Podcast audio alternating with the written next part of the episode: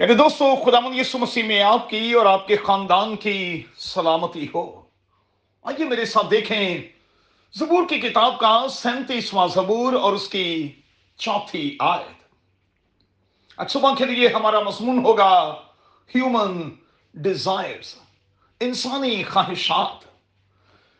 میرے دوستو، اس بات کو کبھی نہ بھولیے گا کہ نیڈ اور پھر ڈیزائر میں زمین آسمان کا فرق ہے۔ نو ڈاؤٹ کہ خدا نے وعدہ کیا ہے کہ وہ ہماری ضرورتوں کو پورا کرے گا۔ وہ ہماری خواہشوں کو بھی پورا کرتا ہے، لیکن اس کے لیے ہمیں زبور اکانوے کی روشنی میں اس سے دل لگانا ہوگا، اس سے پیوستہ رہنا ہوگا۔ اب یاد رکھیں، یہ عظیم کتاب جسے ہم بائبل مقدس کہتے ہیں، یہ میرے اور آپ کے لیے لکھی گئی ہے۔ تخلیق کائنات میں سے یہ صرف اور صرف میرے اور آپ کے لیے ہے۔ اس میں جو اصول، جو قاعدے دیے گئے ہیں، وہ فقط انسانوں کے لیے ہیں۔ یہ انسانوں کی بقا کے لیے ہیں۔ کلام کی آواز کیا ہے؟ سینتیسواں زبور اور اس کی چوتھی آیت خداون میں مسرور رہ اور وہ تیرے دل کی مرادیں پوری کرے گا۔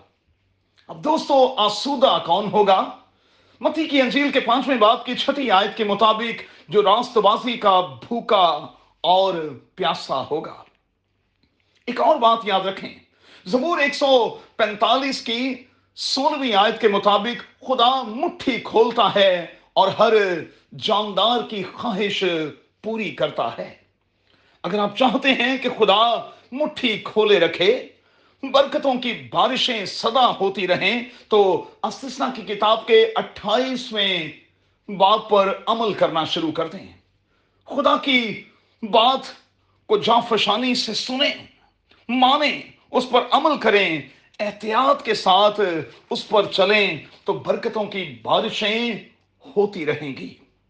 استثنا اٹھائیسویں باپ کی تیرہویں آیت کے مطابق خدا آسمان کھول دے گا۔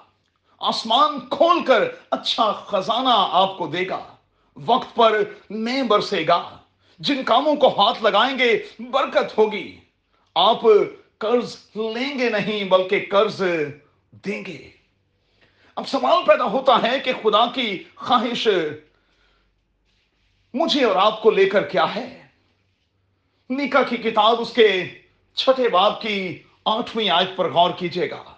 بائبل کا خدا چاہتا ہے کہ ہم نیکی کریں رحم دلی کو عزیز رکھیں، انصاف کریں، خدا کے حضور فروتنی سے چلیں۔ دوستو، ایک بار کر کے تو دیکھیں، یہ تجربہ آپ کو برکت کا وارث بنا دے گا۔ اس کی گارنٹی میں آپ کو دیتا ہوں۔ قادر خدا، آپ کو بڑی برکت دے، اپنا بہت خیال رکھیں۔ آمین